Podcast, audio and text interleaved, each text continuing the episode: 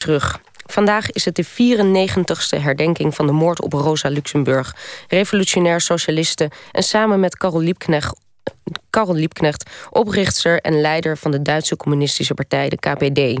Socialisten van diverse plamages zullen op de begraafplaats Friedrichsvelde in Berlijn hun steun betuigen aan deze omstreden revolutionaire die op 15 januari 1919 werd vermoord door leden van het ultrarechtse Freikorps.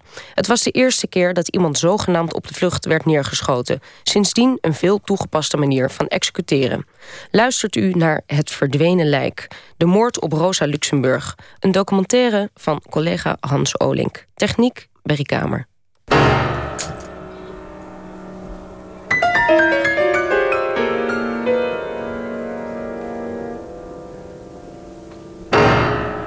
Und jetzt möchte ich Ihnen Frau Dr. Rosa Luxemburg vorstellen.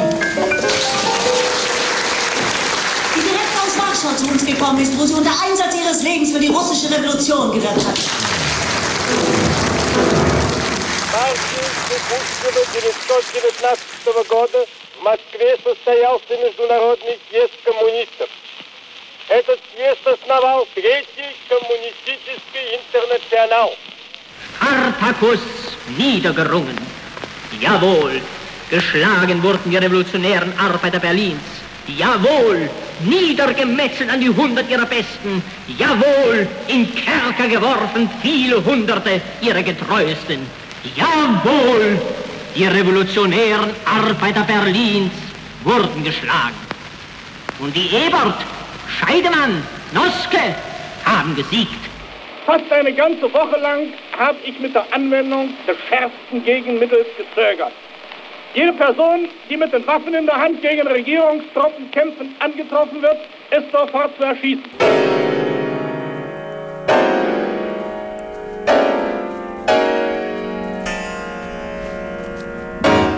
Herr Jürgen Hoffmann, wo laufen wir hin jetzt?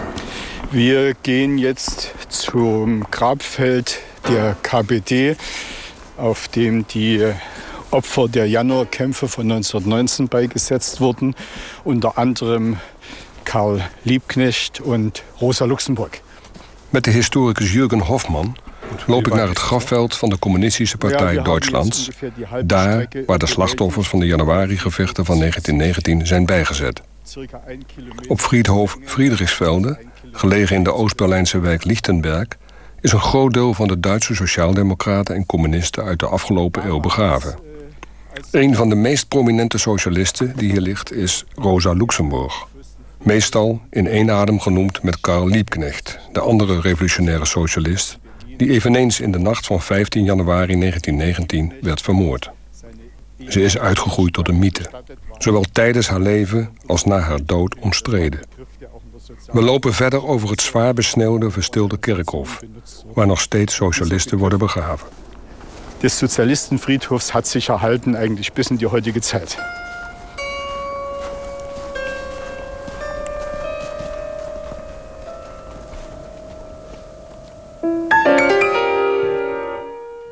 Rosa Luxemburg werd geboren in het Poolse Samoch op 5 maart 1871 in een Pools-Joods middenklassegezin. Als 16-jarige al was ze betrokken bij revolutionaire activiteiten, waardoor ze gedwongen was naar Zwitserland te vluchten.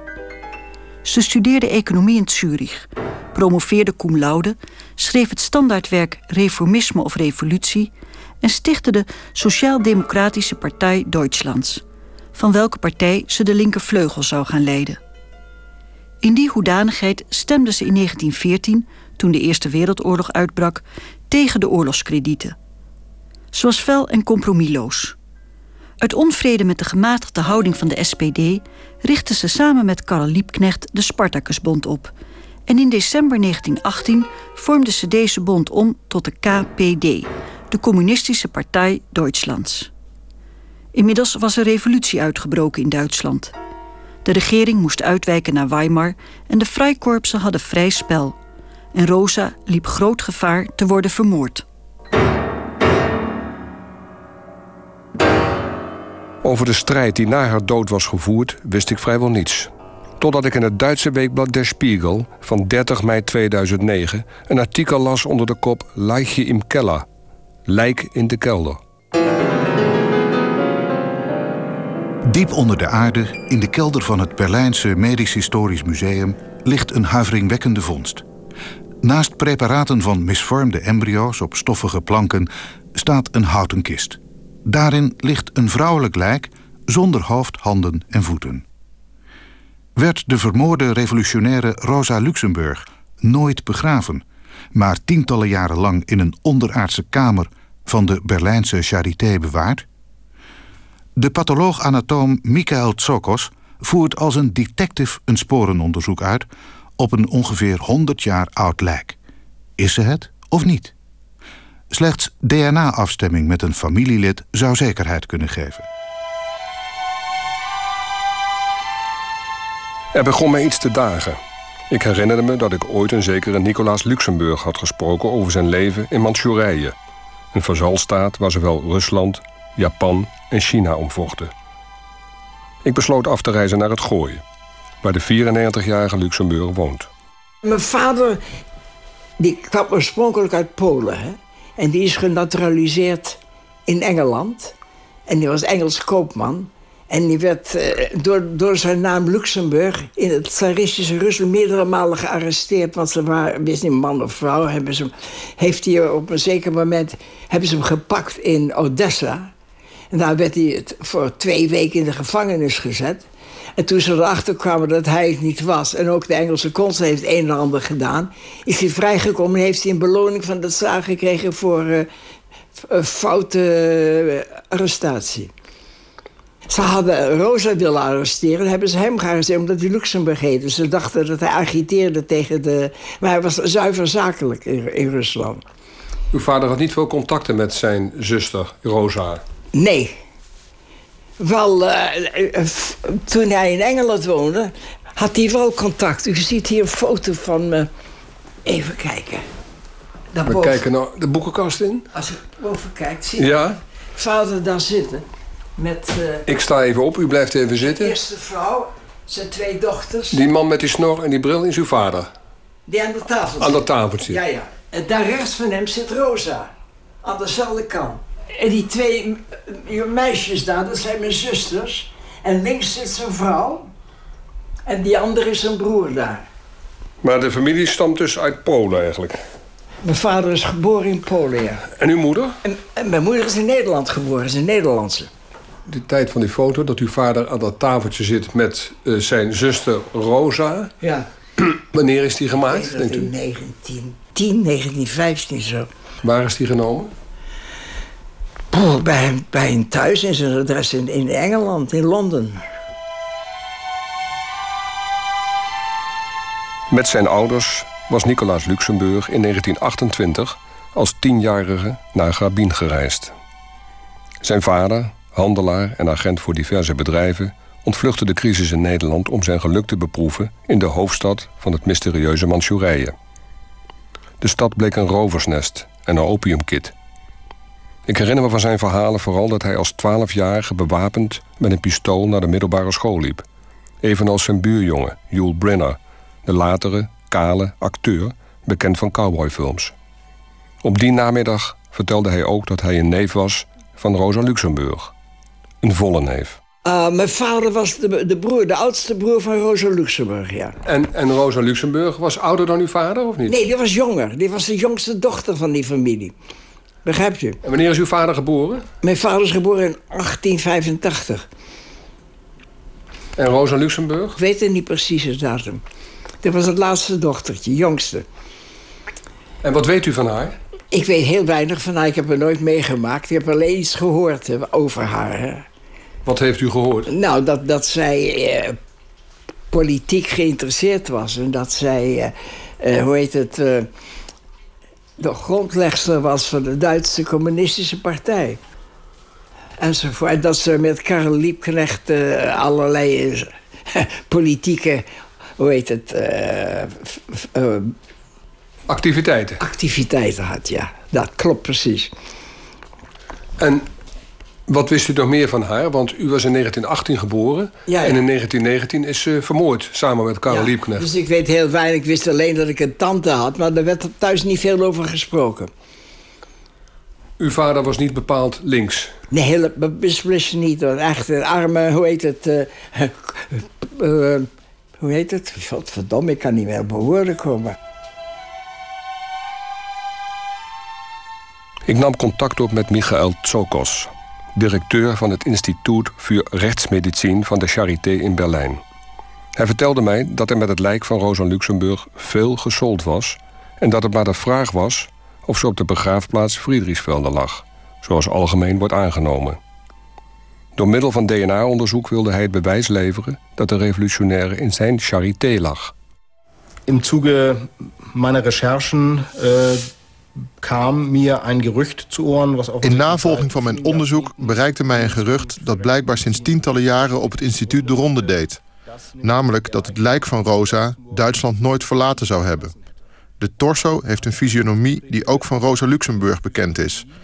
In zoverre was mijn nieuwsgierigheid terecht, waarbij er ook concrete aanwijzingen waren.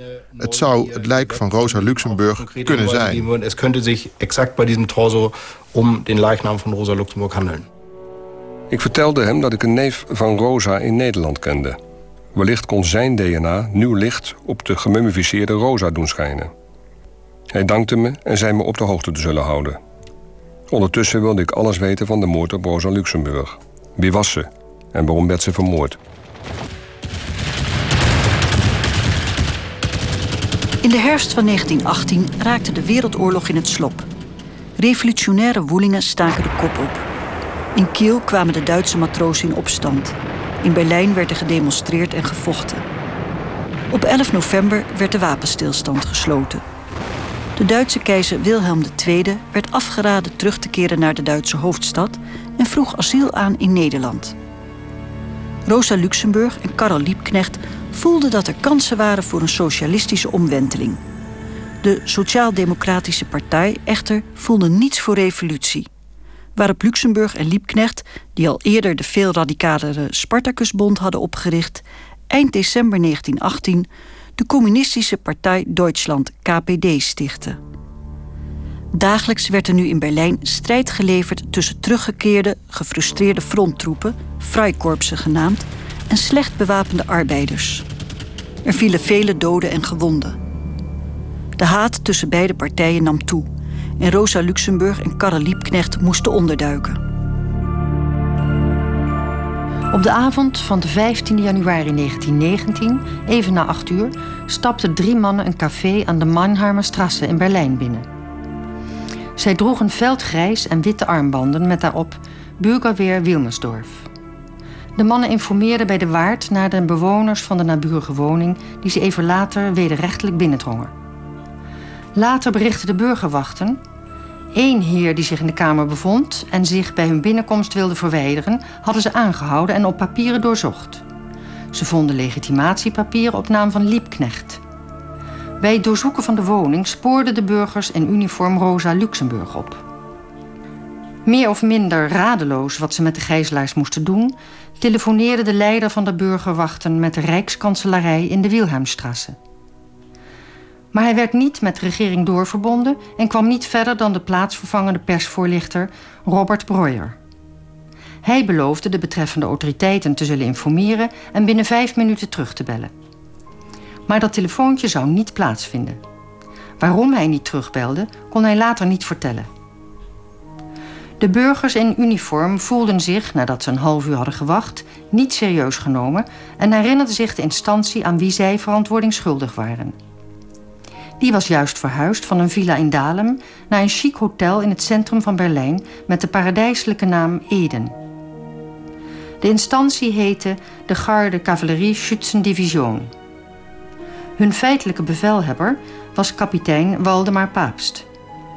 Hij kon, nadat hij de hoorn van de telefoon had neergelegd, nauwelijks geloven dat Rosa Luxemburg en Karl Liebknecht gevangen waren genomen de grondleggers van de Drakenstaat, waren in zijn macht.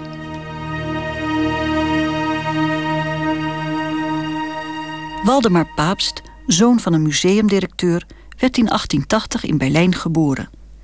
Evenals de latere rijkskanselier Frans von Papen bezocht hij de Pruisische kadettenopleiding en studeerde in 1899 af als officier. Gedurende de Eerste Wereldoorlog was hij aan het front in België, nam later deel aan de slag om Verdun en maakte sinds midden 1916 deel uit van de generale staf. Waldemar Paapst had nu de kans van zijn leven.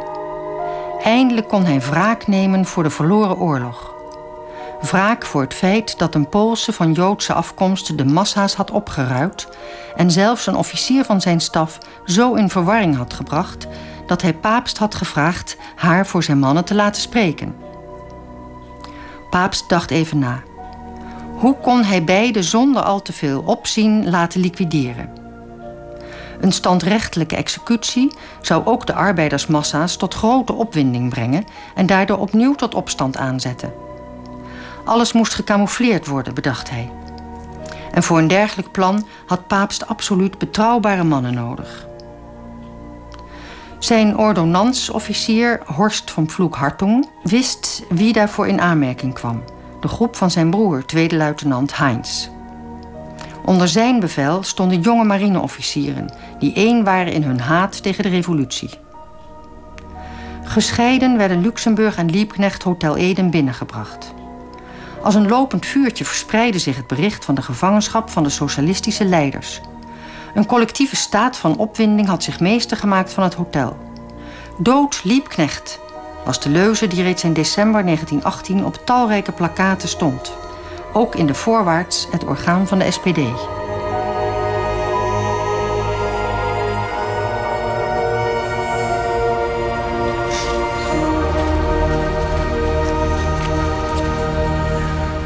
Wir stehen auf dem Olaf-Palme-Platz, der heißt erst seit 20 Jahren so.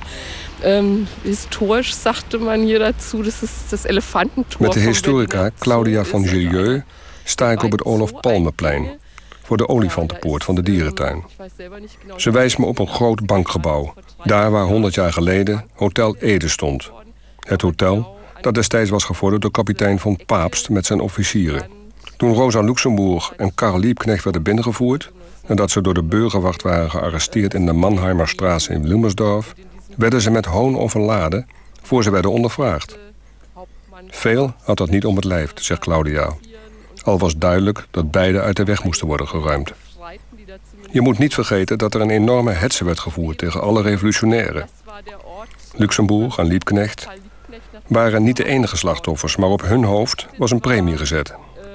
Bij Rosa speelde nog een rol dat ze een vrouw was. Een Jodin, een socialiste, een buitenlandse die uit Polen kwam. En dat ze een heupziekte had, waardoor ze mank liep. Dus als invalide werd gezien. Dat had ze allemaal tegen. Ze voldeed aan alle criteria om haar tot een onmens te maken. alles criteria om ze quasi ja uh, zum, zum Nicht-Menschen te maken. De vrijkorpsen waren opgericht door de Raad der Volksbeauftragten en bemand met van het front teruggekeerde soldaten die het ontwende burgerbestaan zwaar viel. De verloren oorlog en de vernederende vrede van Versailles, het uitroepen van de republiek en een massale werkloosheid leidden ertoe dat de monarchistische vrijkorpsen vijanden van de republiek waren. De nieuwe regering onder president Friedrich Ebert, SPD, had deze groepen begin 1919 echter nodig in de strijd tegen de extreem linkse oppositie tijdens de Novemberrevolutie.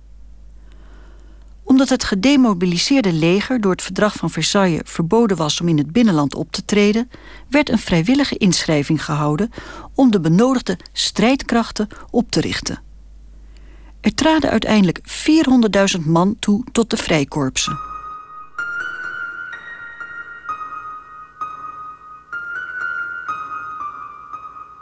Om 21.45 uur had kapitein Pflug Hartung de speciale marineeenheid van het 5e Ulanenregiment uit hun kwartier laten halen.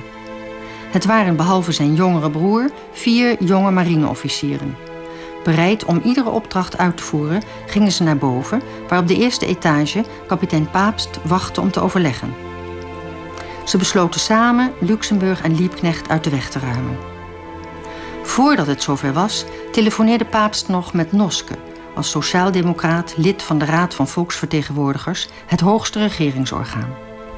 Als hoofd van leger en marine was hij verantwoordelijk voor het neerslaan van de Spartakistenopstand. Hoewel Noske geen duidelijk bevel gaf tot executie, wist Paapst wat hem te doen stond. Kort na tien avonds overtuigde Paapst zich van de identiteit van Rosa Luxemburg. Ze las in Goethes Faust. Ze werd bewaakt door haar latere moordenaar Herman W. Souchon. Eerst voerden de gecamoufleerde marineofficier een liepknecht af. Om opzien te vermijden, bracht men hem naar de zijuitgang. Dat ergerde echter de jager Otto Wilhelm Roenge, die aan de draaideur van het hoofdportaal op wacht stond. Want Roenge was door een officier genaamd Petri omgekocht. Hij zou Liebknecht de schedel inslaan met zijn geweerkolf. Roenge, die derhalve geweigerd had zich te laten aflossen, zag hoe zijn slachtoffer dreigde te verdwijnen, liep rond het hermetisch afgesloten hotel en kwam er juist weer aan toen Liebknecht tussen de officieren Vloekhartung en Stiege plaatsnam in de auto. Roenge gaf hem een slag met de geweerkolf. Zwaar getroffen zonk Liebknecht in zijn stoel waarbij bloed op de broek van een officier droop. Maar niemand bekommerde zich erom en de auto reed weg. Na een korte rit waren de officieren in de donkere Tiergarten met hun open auto, merk NSU, de weg kwijtgeraakt. Vloek Hartung nam Liebknecht bij de arm, liet hem toen opzettelijk los om hem de gelegenheid te geven om te vluchten, terwijl hij hem toen neerschoot. Liebknecht werd door meerdere schoten gedood. Om kwart over elf leverde de officier het lijk van Liebknecht af bij de reddingscentrale tegenover Hotel Eden. Vervolgens gingen ze weer naar boven, naar Paapst, en meldden de voltrekking van het vonnis. Nu liet Paapst ook Rosa Luxemburg wegbrengen. De vliegerluitenant buiten dienst, Koert Vogel, verbindingsofficier van Paapst met de burgerwacht van Wilmersdorf, werd tot transportleider benoemd.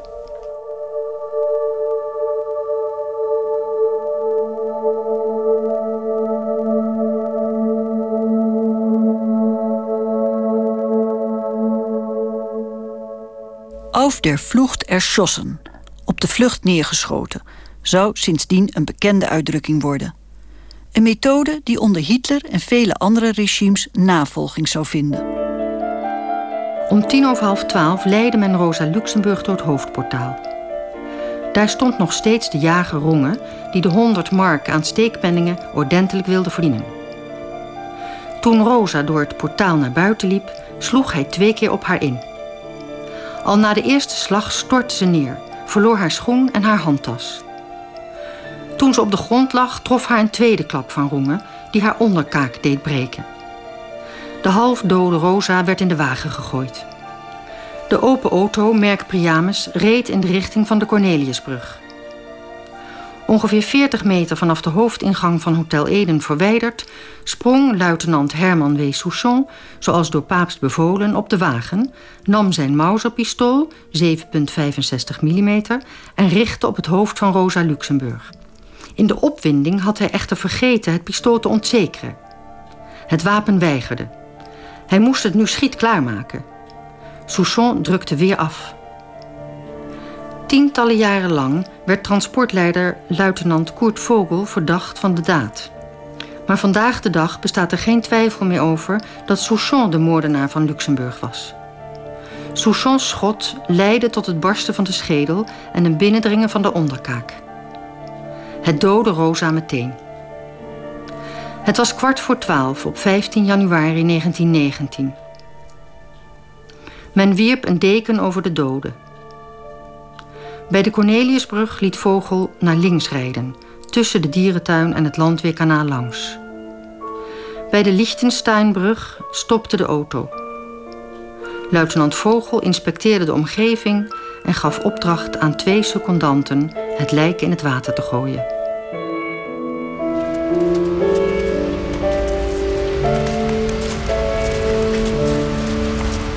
Dat is die Corneliusbrücke zwischen Budapester und Stühlerstraße. Also die Brücke die über den Landwehrkanal führt. We staan bij het Landweerkanaal. ähm, Kijken op de Corneliusbrug tussen de Boedapester en de Stuhlerstraße. Het is een plek waar Claudia vrijwel dagelijks komt als groepen rondleidt. We lopen door naar het gietijzeren monument ter ere van Rosa. Iemand heeft een krans rode rozen aan de afrastering bevestigd. We staan op het punt waar ze in het water is gegooid. Eind mei, vijf maanden later, in 1919, werd haar lijk een kilometer verderop door een schipper ontdekt bij de sluis. Door Mathilde Jacob, secretaresse en vriendin van Luxemburg, werd ze geïdentificeerd. Aan het lijk herkende ze haar niet, wel aan de stof van haar mantel. Daarna is ze bijgezet op Friedrichsvelde. In een woonhuis aan de andere kant van het kanaal woonde Paul Levy... die voorzitter werd van de KPD nadat ze was vermoord, zegt Claudia. Hij is hier volgens haar gaan wonen omdat hij Rosa, met wie hij voor de oorlog een verhouding had, niet kon loslaten. In 1930 werd zijn stoffelijk overschot in zijn woning gevonden. De omstandigheden waaronder hij stierf zijn nooit geheel opgehelderd volgens Claudia. Von offizieller Seite bestand kein Interesse, das genauer zu untersuchen.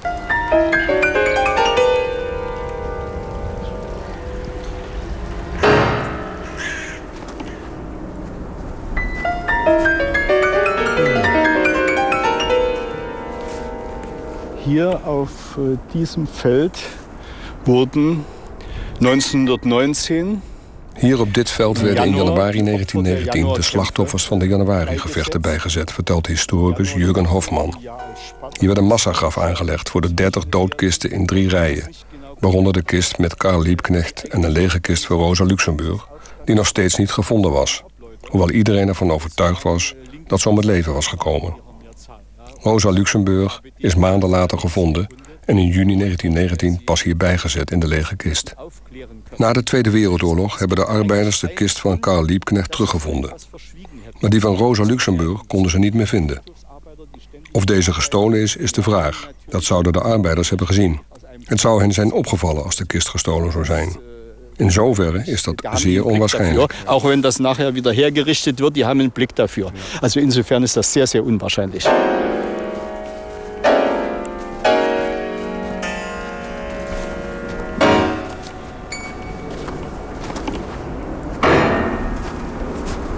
Wie haben Sie die Berichte vom Charité äh, bewertet? Ja, diese, diese Meldung äh, habe ich mit, der bin ich mit Skepsis begegnet. Als ik vraag wat Hofman van het onderzoek van patholoog-anatoom Michael Tsokos vindt, zegt hij dat met nodig het sepsis te hebben aangehoord. Het is goed dat zulk een vermoeden gecheckt wordt. Maar Tsokos is het niet gelukt zijn verdachtmaking te bevestigen. Alle onderzoek, ook het DNA-onderzoek, kent negatieve resultaten. Onze onderzoeksresultaten, gebaseerd op documenten en getuigenberichten, spraken tegen zijn vermoeden. Daarom hebben wij een boek uitgebracht met documenten die betrekking hebben op de dood van Rosa Luxemburg. Ook het vermoeden dat de SA Rosa Luxemburg heeft opgegraven, kan niet worden bewezen. Het is een speculatie waarvan men kennis kan nemen. Maar men moet onderzoek doen. Anders moet men zijn handen thuis houden. Fragt, lässt sich da, gibt es da ein Prüfverfahren, ob da was dran ist, ja oder nein? Und wenn man das nicht nachprüfen kann, dann muss es Spekulation bleiben. Da sollte man lieber die Hände davon lassen. Michael Tsokos heeft echter wel degelijk onderzoek gedaan. Allerlei soorten onderzoek. Stikstof- en isotopenonderzoek, orgaanonderzoek, DNA-onderzoek. Maar geen van de gevonden DNA-sporen was te gebruiken. De torso van Rosa Luxemburg bood die mogelijkheid niet. Ook haar kleding of bijvoorbeeld haar herbarium niet. En het wangslijm-DNA van Nicolaas Luxemburg kan dus niet vergeleken worden met het oorspronkelijke DNA, volgens Michael Tsokos. Natuurlijk ähm, besteht die mogelijkheid. Natuurlijk bestaat de mogelijkheid dat er op een later ogenblik ergens vergelijkingsmateriaal tevoorschijn komt waarmee we een DNA-vergelijking kunnen maken. Dat kan over 10 of 20 jaar ook nog. Maar op dit moment hebben we geen mogelijkheden meer.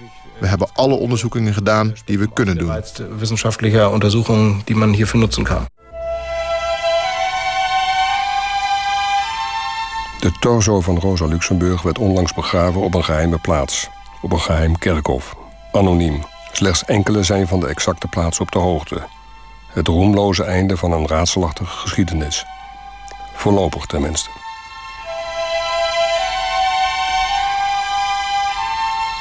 De affaire Luxemburg kent nog een Nederlands staartje. Nadat tijdens een proces voor een militaire rechtbank in 1919 Koert Vogel tot twee jaar gevangenisstraf was veroordeeld, werd hij door Canaris, de latere chef van de inlichtingendienst in het Derde Rijk, uit de gevangenis gehaald en met een vals paspoort en visum naar Nederland gebracht. Kamervragen konden niet uitblijven. Eerst was het SDAP-Kamerlid Troelstra die zich afvroeg hoe het mogelijk was dat na de Duitse keizer die door de Britten en de Fransen als een oorlogsmisdadiger werd gezien, nu ook de moordenaar van Rosa Luxemburg asiel kreeg. Met een zekere regelmaat werden er opnieuw Kamervragen gesteld, maar Koert Vogel werd niet uitgeleverd. In het communistische dagblad De Tribune ging men fel tekeer tegen deze gastvrijheid. De gewenste vreemdeling mag geen haar worden gekrenkt. Voegen wij eraan toe dat deze man in verbinding staat met de Duitse fascisten en er zich op beroemt dat hij als Hitler overwint naar Duitsland zal terugkeren. Het vermoeden bestaat dat hij voor Duitse fascisten in Nederland werkzaamheden verricht. Maar de Nederlandse regering heeft daar allemaal geen bezwaar tegen. En deze moordenaar mag zich kalm op nieuwe heldendaden voorbereiden.